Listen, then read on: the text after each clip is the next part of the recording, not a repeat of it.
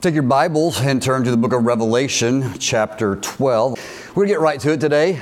We'll see um, if I can kind of compress this a little bit. I'm not doing really good with that, but we'll try. So go ahead and stand with me if you would today, the book of Revelation. We're in a study, for those who be new, working our way through this book.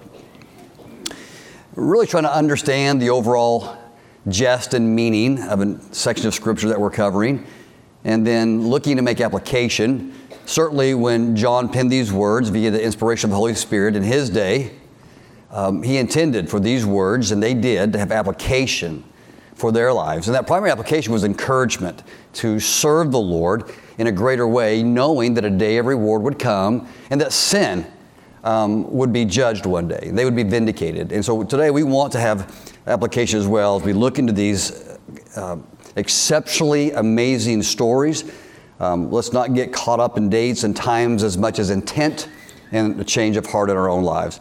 So, Revelation chapter 12, verse number 1, uh, we'll be introduced into a new vision by the Apostle John.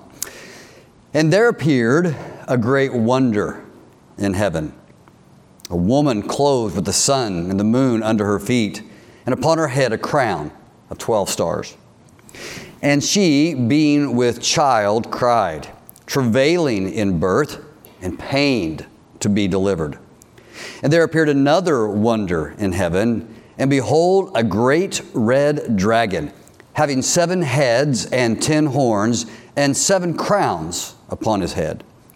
And his tail drew the third part of the stars of heaven, and did cast them to the earth.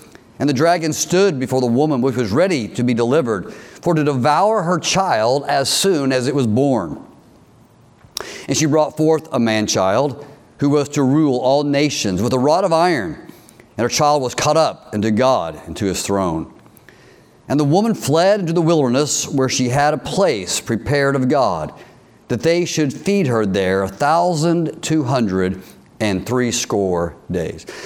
Heavenly Father, we thank you so much for the privilege, the opportunity to assemble here together. I trust the time has been already encouraging.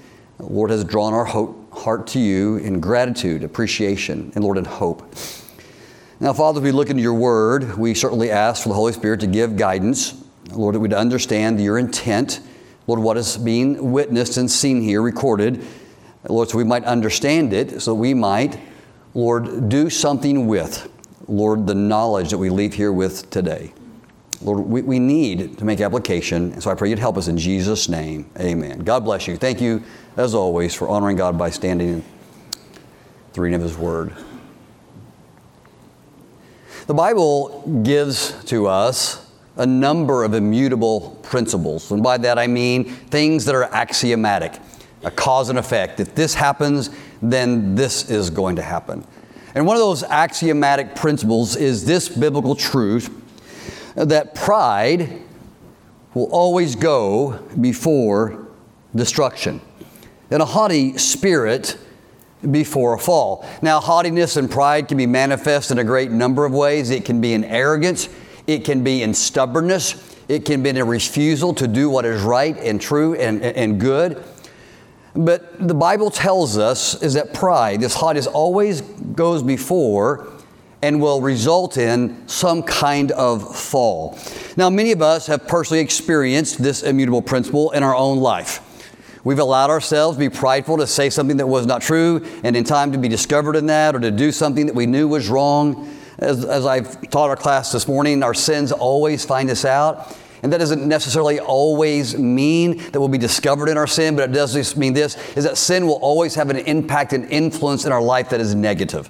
We'll be marked by it. And so we've witnessed this in our own lives. We've witnessed it in the lives of others, politicians and athletes, business leaders, uh, in those, the lives around us, we've seen pride going before destruction. But the most infamous and tragic illustration of this dynamic and the fall uh, that had the most far reaching consequences as a result of pride was Satan's prideful uprising and his rebellion against the God of heaven. In Satan's initial impulse of sinful pride, Satan, then known as Lucifer, sought, sought to exalt himself uh, to and above the very throne of God. It was an exceeding prideful ambition. In Isaiah chapter 14, beginning in verse number 13, these are the words of Lucifer. He said this I will ascend into heaven, and I will exalt my throne above the stars, meaning the angels of God. I will sit on the mount of the congregation, speaking of the throne, and on the sides of the north, a reference to heaven. I will ascend above the heights of the clouds. And he says this in his most arrogant statement I will be like the Most High God. But in this prideful attempt, Lucifer was cast down and became what we call the devil, Satan. Uh, he is the prince of the kingdom of this world. In Isaiah chapter 14, verse 15, he says, Yet thou shalt be brought down to hell and to the sides of the pit. Um, this is literally uh, pride coming before the, the ultimate fall, and that is Satan one day finding himself in the pits of hell. The Bible says that one day we, as the congregants of heaven, will look down on Satan and we will say, How art thou fallen from heaven, O Lucifer, son of the morning? Luke 10 18 tells us that in his attempt to gain ascendancy over God, that he fell like lightning from heaven, cast down from his exalted place in the heavens as what the Bible calls the anointed cherub. We've, we've done some discussion of what cherubim and seraphim may be. These incredibly uh, exalted creatures that stand around the throne whose duty is to praise God and in of themselves are magnificent and wonderful beings. But Satan went from that to, into that pinnacle of God's creation. He became the enemy of God because of pride. And he became, to us, an adversary. In Ezekiel chapter 28, verse 12, the Bible says this speaking of Satan or Lucifer before he fell, he says, Thou sealest up the sum. In other words, you are complete. You're full of wisdom and perfect in beauty. Can you imagine that being a description of who you are? You're, you're the sum, you're the end, you're, the, you're complete. You are full of beauty and wisdom. He was absolutely stunning. The Bible says, Thou hast been in Eden, in the garden of God. What a privileged place. He said, Every precious stone was thy covering. He was made uh, with tabrets or musical instruments emanating from his body and, and, had the ability to praise God in an amazing way and reflect the Shekinah glory of God. Ezekiel 28 14, he was the anointed cherub that covereth and he walked up and down in the midst of the stones of fire. I'm not sure what that is, but that's pretty cool. That's pretty amazing. This was the exalted position that this creature held. That was perfect until until pride. And after pride, he was described as having iniquity, being the adversary, the destroyer, profane, and defiler. And by the way, our adversary still plays those roles today in this world. He's still seeking those whom he may devour. He still seeks to steal and kill and destroy. Since this fall, Satan has been engaged in a great cosmic war through the ages against heaven and against the, the, the likeness of God in us. As mentioned last week, there are two great kingdoms in this universe the kingdom of light, the kingdom of heaven, and the kingdom of darkness, the kingdom of Satan. And today, you and I belong to one of the other. There's no ambiguity. What we do and who we are belongs to one kingdom. What we speak, what we say has its originations in one or the other kingdom. We either come from the kingdom above, have been born again in the Lord Jesus Christ, or in new, what we would state neutrality or indifference or an animosity we are the kingdom of this world destined for hell. I would say to you that neutrality is not an option for us. Matthew 12, 30 tells us that he is not, Jesus said that he's not as for me, is then, of course, against me. Satan has been in a long rebellion, and aiding him in his rebellion to destroy us have been the hosts of heaven. One third of the stars, or the angels of heaven, who were so enamored with Lucifer that they were willing to follow him, somehow believing that he could dethrone their creator. And today, these are leading a rebellion in the heart of men. This is the cosmic, ongoing battle of the ages. It has been raging for millennia. Now, the greatest epic wars of Satan are still yet to come. They are still ahead in the future. During the seven year tribulation, there will be this great attempt by Satan. Um, he will feel somewhat emboldened by the rapture of the church in its absence, uh, the diminishing presence of the Holy Spirit, and the greater number of demons having been released from the abyss in the, in the river Euphrates, where many have been held in bonds until the day, since the days of Genesis. In this great horde of evil, the devil will feel somewhat emboldened and he will create a great battle. He'll gather the armies of the world together in what we call the Battle of Armageddon. Uh, he will then, of course, be defeated at the second advent. He will have a, another rebellion at the end of the thousand year millennial reign. And then our great adversary will be cast into the lake of fire. The seventh trumpet has sounded in the previous chapter. Um, the, the events of that are still yet to unfold, but it announces his complete destruction and doom. The trumpet sounded in chapter 11. Its effects it produces are really don't will not be felt in our study until we get to chapters 15 through 18. And so now we're studying chapters 12, 13, and 14. And these chapters contain something interesting. These chapters review in brief for us um, kind of a composition from the beginning to, to the very end of Satan's war against God in his reign of terror. It's a window into the world that was and that will be regarding the relationship of this adversary to us and to the Lord whom he rebelled against. Uh, we're going to work our way through these symbolic verses here this morning, and we're going to try to discover their meaning and then make a brief application at the end. So if you look with me into this first verse, this 12th chapter of the book of Revelation, the Bible says, there was a there appeared a great wonder in heaven. And the word great is, re, is used in this chapter, uh, not just in our text, but the remaining verses a number of times. It, and the word great is what we get the word mega from, meaning huge or enormous. And so we have an epic sign. The word wonder means sign. We have, an, we have a, something that's extraordinary in, in size and scope and scale. It's actually witnessed in the skies of heaven by John. But it's not just big in its scale, it's, its significance and mega in its importance, in its effect, and its impact upon humanity and creation. And this, this scene, this mega sign, this representative vision that John is going to see um, is played out in the theater of the sky. And John sees a woman, and she's clothed or surrounded by uh, the, what we call the brilliance of the sun. This is, this is the idea of uh, emanating light that's beautiful and wondrous and amazing. Uh, it, it, it speaks of the exalted nature of this, of this woman. And at her feet is the moon. And it's the idea, again, that there's some kind of power given to this woman, that she, she sits in a place of prominence. It's, it's, it's the idea that she is surrounded uh, kind of by a glory. And then on her head is a crown, and it's, it's bejeweled with seven stars. Um, in our study of Revelation, stars have been either angel or men, and I'll speak to a moment. Most likely, this refers to uh, 12. If I said seven, forgive me, 12 men. And this woman now in verse 2 is clothed in glory and prominence, and she is with child. And she is experiencing in this moment that John sees this the travail, the pain of, of, of birth.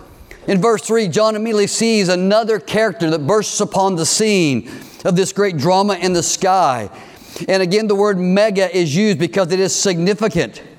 And it describes a great mega, red, and the red is significant because it means violence and war and bloodshed. A great red dragon. And dragon has been used historically in the Old Testament as an enemy of God, an enemy of men, a great and terrible uh, creature. Uh, the word dragon was used to describe the Pharaoh of Egypt. It was described to uh, Nebuchadnezzar of Babylon. It was used to describe these great kings who had opposition to God's people and sought to destroy them. And John sees a great red dragon. And this dragon, as is also described in, in the Old Testament, has multiple heads, seven to be specific, with ten horns and seven crowns. It's, it's an incredible vision. And then John sees others burst upon this cast of characters. In verse 4, Now, this dragon is not alone. And by the power of his tail, he has a following of one third of beings, of creatures that belonged in heaven once upon a time, but are now following the dragon and uh, giving themselves to his mission. Now, their mission and purpose of the vision is stated quite clearly. The dragon is waiting for the child of the woman to be born that he might destroy it. Satan is the ruler of this world, getting ahead of myself a little bit, and he sees the child as a threat. This child is coming into his kingdom, into his world, and he's not just coming in indifference, but he's coming to rule and reign the world that Satan rules. And he comes with a great iron scepter. And the idea of the iron is it's a scepter and a rule that cannot be broken, it cannot be squelched. Satan knows this child holds this power. And so he is waiting to devour the child that's emanating from the woman. And the text goes on to tell us that this child is such import and such significant that will come and rule the nations with a rod of iron, that at some point in history he will be exalted himself to the throne room of God. It's an amazing person. And then we are told this woman flees into the wilderness in a day of extraordinary persecution, and that she will be kept safe there by the Lord Himself for a period of three and a half years. And she will be fleeing into the wilderness, a place of provision made by God, supernaturally protected by God from the pursuit of the dragon. During a period of, again, of extraordinary persecution over all that belongs to her. That, that's an incredible scene, isn't it? That's an amazing story, a vision that the Apostle John sees. I think retelling it the way it was, I think now the characters should become obvious and clear to us. Most of us already know this story. We've read it many times in our Bible, not uh, such as this, recorded in our text. But the initial vision of the woman that was adorned with the sun, the moon, and, and crown and stars. Isn't this incredibly similar to the dream that Joseph had many years ago? Joseph, whose life and lineage in part would give rise to the nation of Israel, had an extraordinary vision. As the youngest of Jacob's sons, he saw himself lifted up and that the sun, his father, the moon, his mother, and the stars, his brother, would all bow down and worship him. But he would play a significant role and in history. It's very similar to this in Genesis chapter 37, verses 9 and 11. And it also is representative of his life. Joseph, before he got to that throne, went through a life of incredible struggle. And he was, he was uh, uh, attacked by the evil one in many ways, but then he was protected by God and exalted. So, in identifying the woman and related to Joseph's dreams, we discover, I believe, that the woman is representative of the nation of Israel. And in Jeremiah chapter 3, verses 1 through 20, Ezekiel chapter 16, 32 35, the book of Hosea 2 2, Isaiah 50, and many, many other places in the Old Testament, Israel is decided as a wife, as a woman. And in, in, in the negative connotations of her conduct, a harlot. And so we see here in a cosmic way the nation of Israel being upheld for John to see. On a cosmic scale of human history, Israel has been the vessel through which God has chosen to work to bring to mankind a Redeemer, our Savior, the Messiah. He used these people. We call them God's chosen people. They're described as important in the Bible. And their history, for the most part, has been played out. And yet, it's described in 70 weeks in the book of Daniel, chapter 9. Yet there remains one week, which is representative of a seven year period that is still to come. And this is what John is witnessing. He, he is witnessing kind of this from the very beginning of Satan all the way to the end, the role that this dragon plays in the persecution of Israel. And then, of course, what she gives birth to, our Messiah. And then her ongoing persecution. Israel, from this standpoint, holds a place of great prominence in glory in history and in future eschatology. It's why in the vision she's arrayed in the sun and glory and brilliance, this place of prominence with the moon under her feet. And we believe it's uh, my opinion that the crown she wears with the 12 tribes are representative of the 12, uh, 12 jewels represent the 12 tribes of Israel. But since his fall, Satan, the obvious second character, the great red dragon in this vision, has been at war with God, at war with Israel, and at war with those who identify with the God of heaven.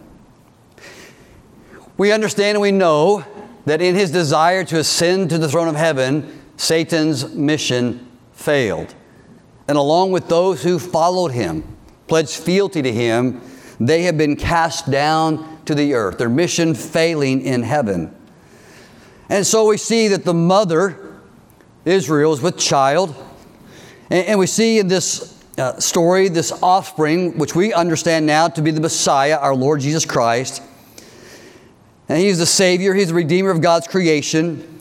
And he's threatening in our text the position that is held by the God of this world, the devil. Satan in history and in our Bible has long tried to destroy the purposes of God. When he failed in heaven, he came to the earth, being cast there.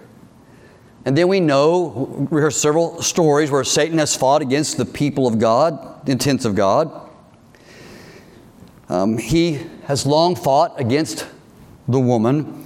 Of, of, course, he tried to overthrow God on earth originally um, by his deception in the Garden of Eden with Adam and Eve. And of course, that having some success in plunging humanity in sin, God uh, initiates a rescue plan he knew this would happen to the Lord Jesus Christ.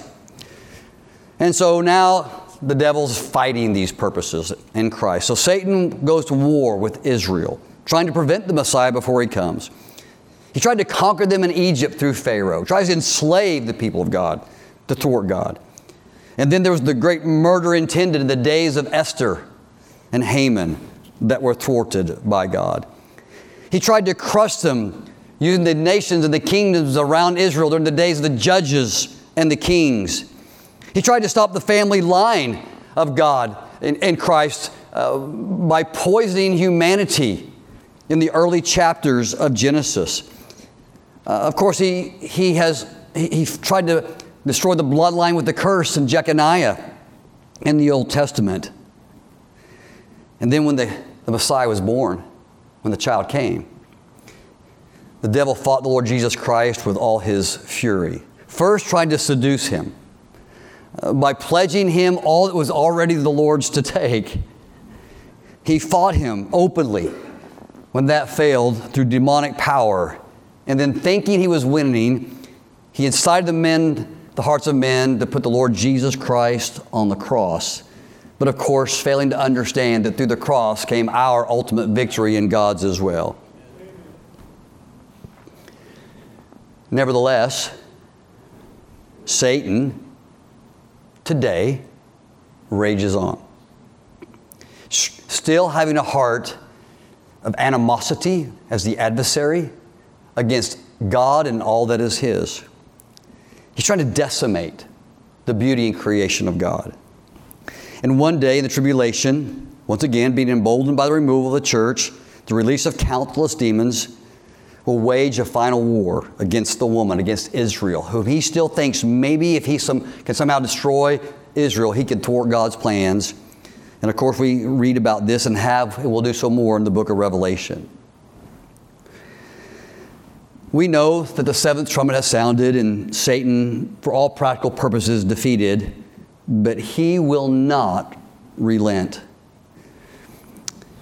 In the in tribulation, Israel will be the specific target of Satan's attacks. Um, he, will, he will still try to assert himself as the ruler of this world.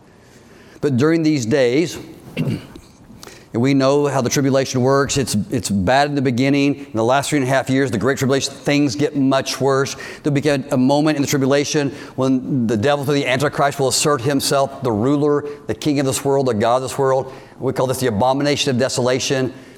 And we'll get there in a moment. The Lord Jesus Christ gives specific instructions for Israel to flee to the wilderness during these days. It's a reference to the text we're reading here. As a matter of fact, let's, let's turn there to Matthew chapter 24. Let's make a connection between this text and some words of our Lord Jesus Christ on the sermon, uh, not the Sermon on the Mount, but his great discourse here.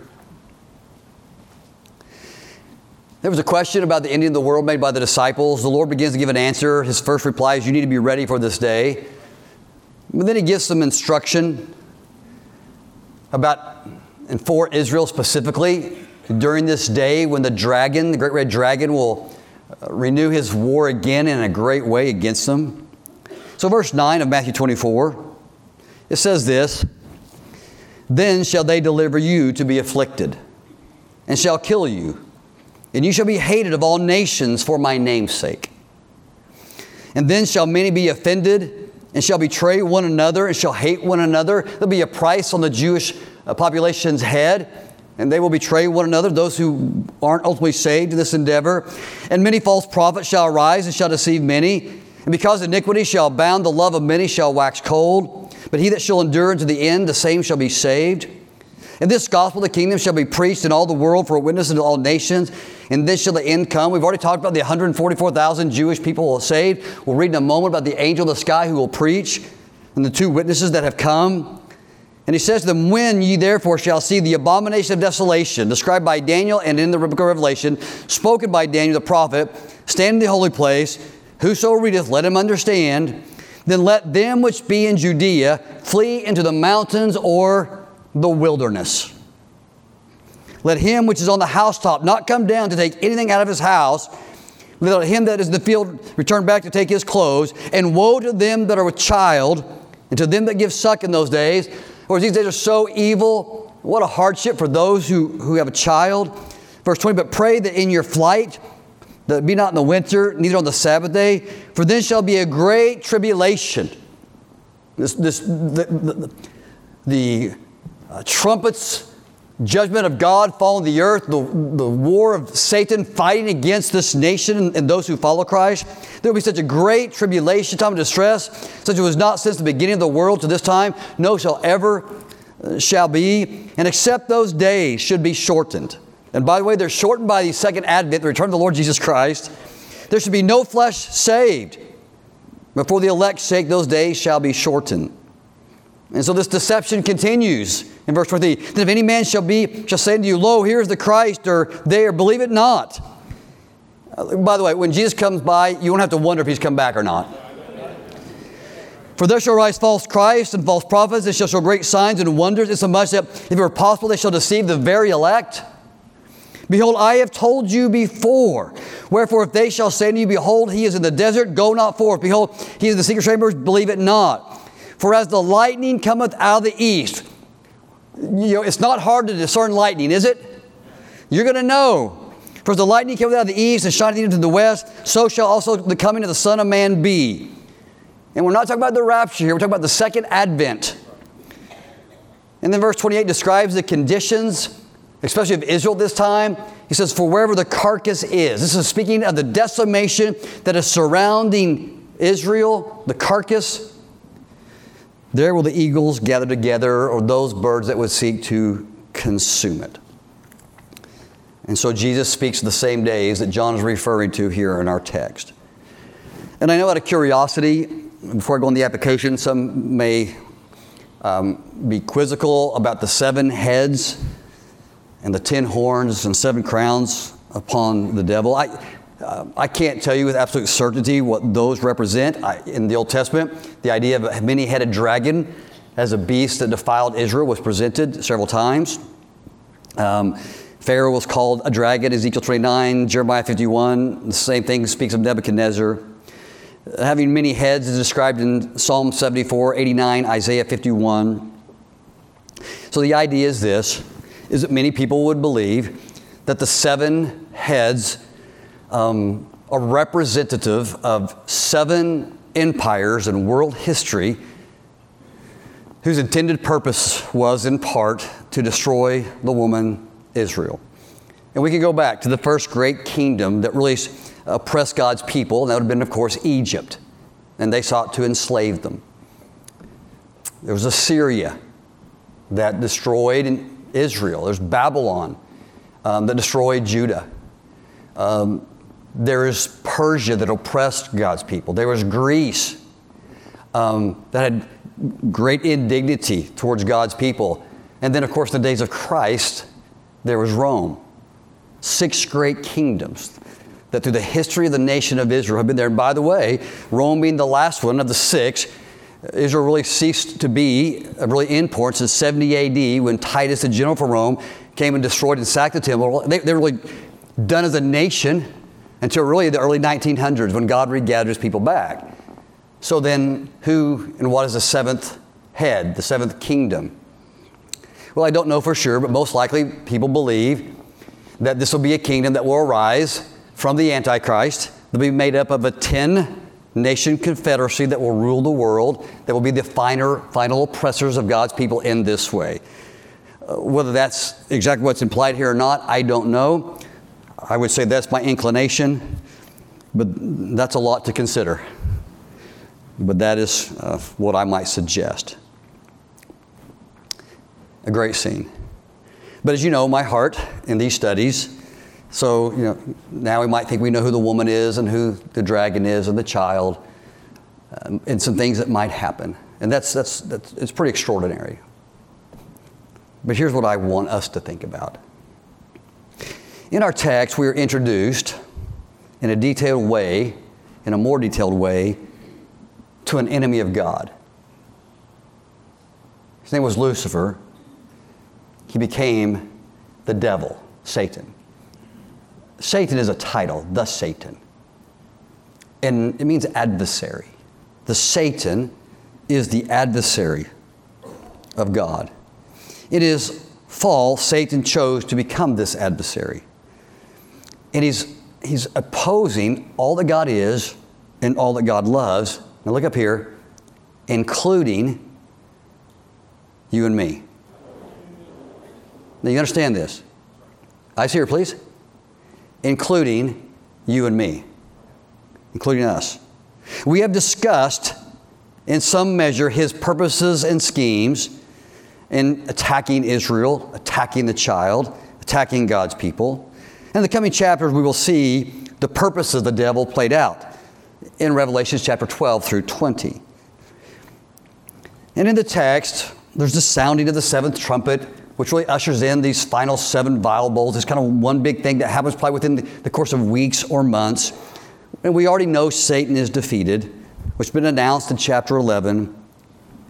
But at present, he is still loose. In all this vitriol and hatred has not been diminished or distinguished. And the prince of this world still seeks to steal and kill and destroy, John 10 10.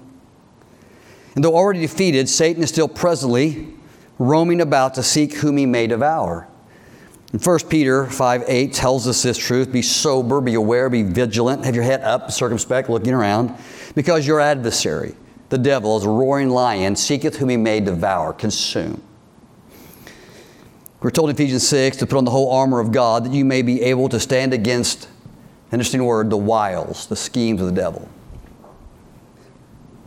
I, I think it should be overly mystic, but you understand that there is a spiritual adversary that you and I have.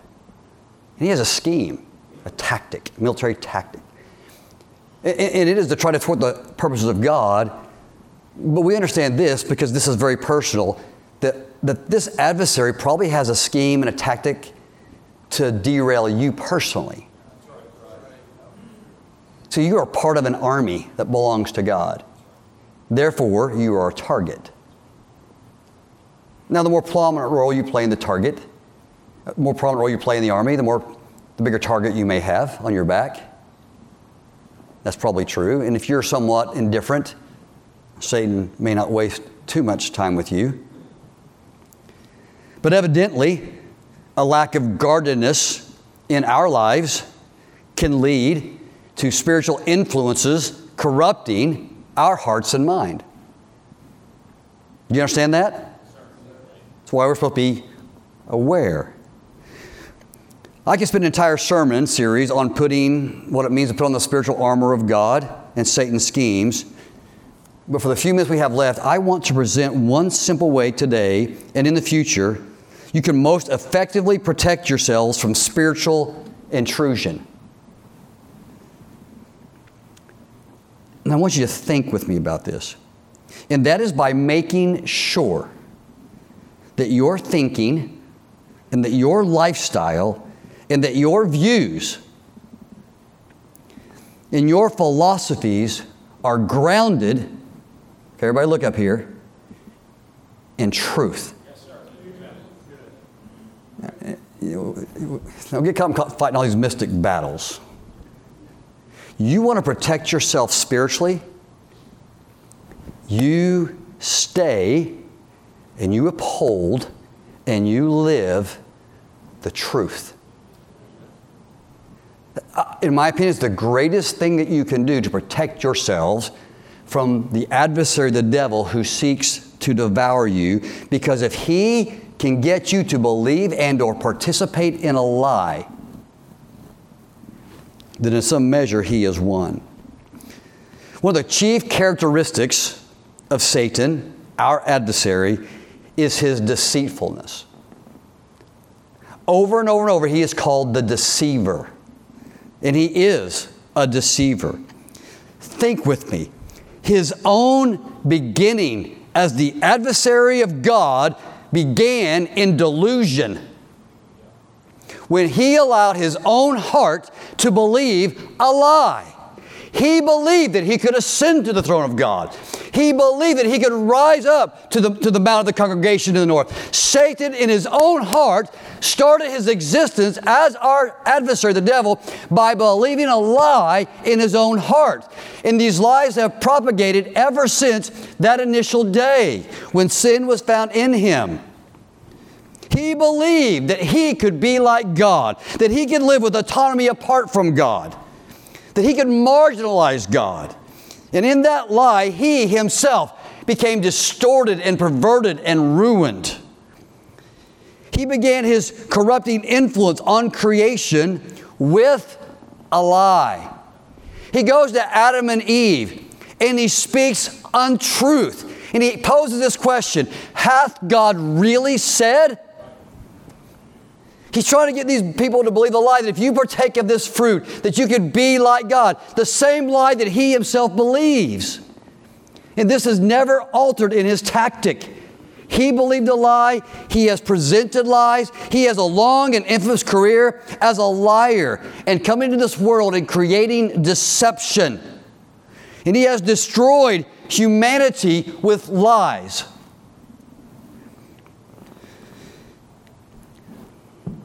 Think with me. Satan has propagated lies about creation. I, I'm, I do not want to be insulting, I don't want to be unkind. But how can anybody with half a brain believe, despite all sound science, logic, and mathematics, that we arose from nothing? The creation itself cries out that there is a creator. It's so obvious in common sense.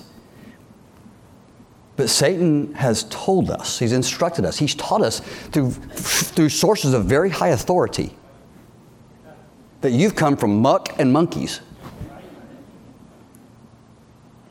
And see, he's so good because it's grounded in partial truth. We, we can witness the principles of natural selection, the survival of the fittest. There's no lie in that. But to suggest that you go from natural selection to evolutionary process, which is a biogenetical process that defies the laws of, the therm- of thermodynamics and mutation, which by the way, 99.9% of, of mutations are lethal.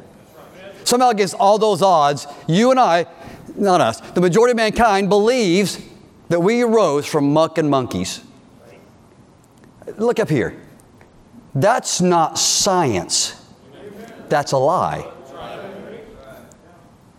These are lies spoken into the hearts of semi intelligent men, supposedly, that have run with this lie because the rebellion in their hearts and refusal to accept look here, the truth. That we were created by God and we are responsible to Him, and we will be held in account before Him one day. It is rebellion. It's a lie about creation. We've been told lies about our origin. Satan has been telling lies for century about the nature of humanity. Oh, you know what? We are tabula rosa. We, we, we are born with a clean slate. We are only corrupt because of corrupting influences. Well, my friend, where do you think corrupting influence came from? There's no such thing really as good and evil. These are just moral standards artificially created by men to, to, to uh, you know, salve their conscience or something. This is not good psychology. This is not any kind of science. The truth about who we are is we are all, obviously, uh, manifest daily, we are sinners. Amen. I am so sorry if you can't see that about yourself. Go look in the mirror, and if you can't see it, we'll tell you that you are. We are born from the womb speaking lies. We are born with a corrupt nature. We are born spiritually dead. It is so obvious. You don't teach, you don't have to teach young people to be evil. You have to teach them how to be good because evil is our natural inclination. It's a lie of Satan about origins. Satan has told us lies about our, and this is just like his agenda currently. He tells us lies about our sexual identity. I mean, again, I just, this stuff just, I don't get it. Okay, with clear, obvious, evident, binary physiology and anatomy. Oh my word, how simple is this? And that simple binary physiology requires, is required to produce another human being. Like it's the only way it can happen.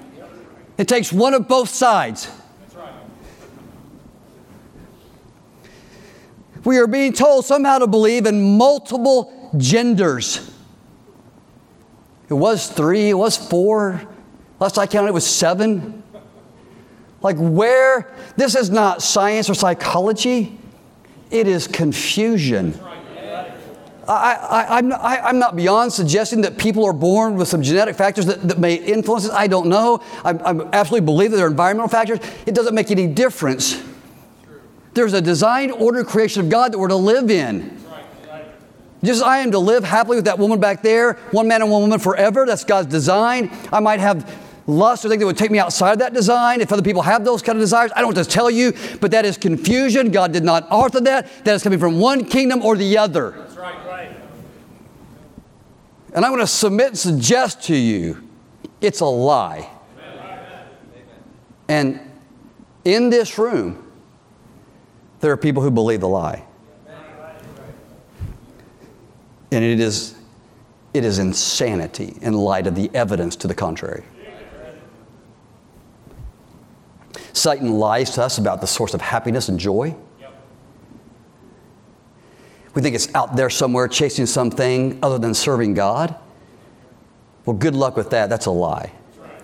There's a heap of mankind resting upon riches and tangible items and the things of this world. Salt water, you taste it and you want more, and it never satisfies. Many have erred from the faith, chasing things other than God because of the lies of Satan. Even though we are forgiven, we struggle when the deceiver comes to us in our failures and says this to us You can't be forgiven. You're beyond the reach and grace of God. People like you, oh, you there's no way God's going to forgive you for that. And Christians believe the deceit. He, that's what he is. He's the accuser of the brethren. But if we confess our sins, He is faithful and just to forgive us our sins and, and cleanse us from all unrighteousness. That's the truth.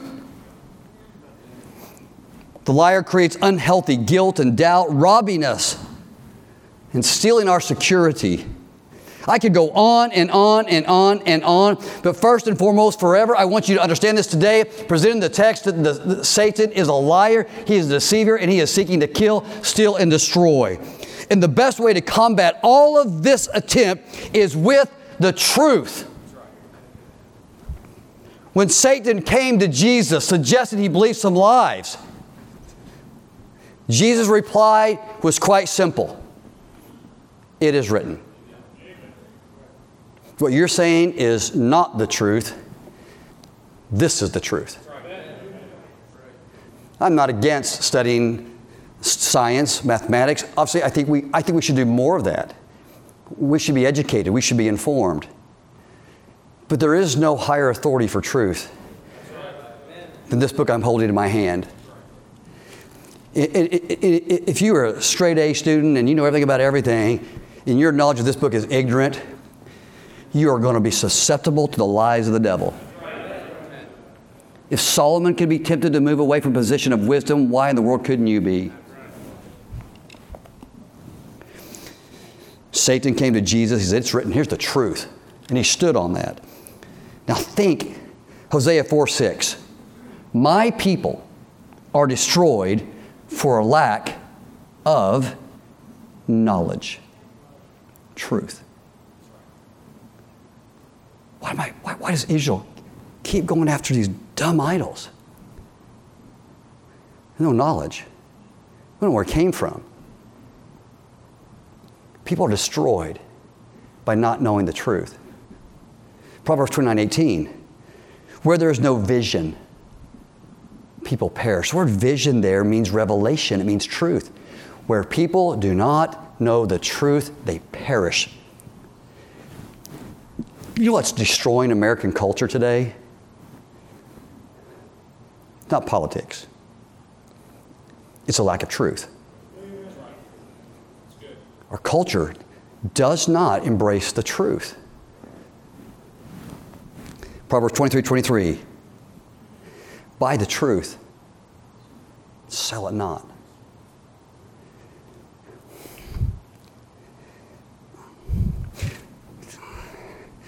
we look at the social agenda and we understand that's lies.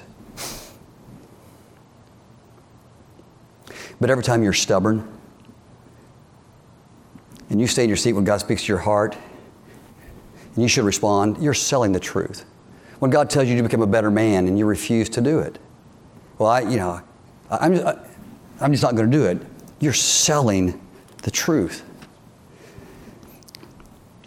Today, we do, such our, we do, we do ourselves such a great service, honor to God, if we do the truth, believe the truth. In Ephesians chapter 6, the first guiding element of putting on the armor of God, spiritual protection, is being girt about with truth.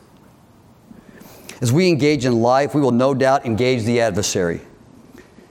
So be diligent, be aware that the lies that you're going to be hearing that are whispered and shouted and taught and indoctrinated to you, that as these are presented to you, that you filter those through thy word is truth, John 17, 17, through God's truth. Because you're going to believe this. Look, I'm almost done. Oh, it's really not that bad. Just take it down to where we can identify with it. You're going to say, it's, oh, it's just a little sin. It's really not that bad. Well, there's an alternative to God's design for the family in marriage, in my marriage.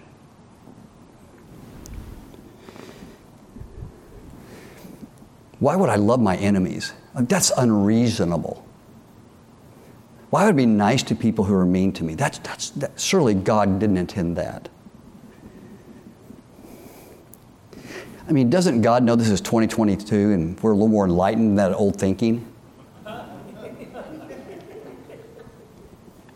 Don't buy the lie that being a spiritual leader isn't important, you guys. Satan has most of you um, just believing the lie of indifference, complacency. You're going to believe that forgiveness and apology isn't that big of a deal. You're going to believe that truth is relative in the postmodern world. We're going to, we're going to cling to pseudoscience, which is junk. I got to stop. You, you want to safeguard yourself against an eternal enemy who has a scheme for you. You young people, Lord, help you. You hold the truth that is found in the pages of that old book. because that's truth. I don't, I don't care what authority or position someone holds. If what someone says is in opposition to these black words on this white paper, I'm going to say with all authority, they are wrong. Period. Hold the truth and sell it not. Let me ask you to stand.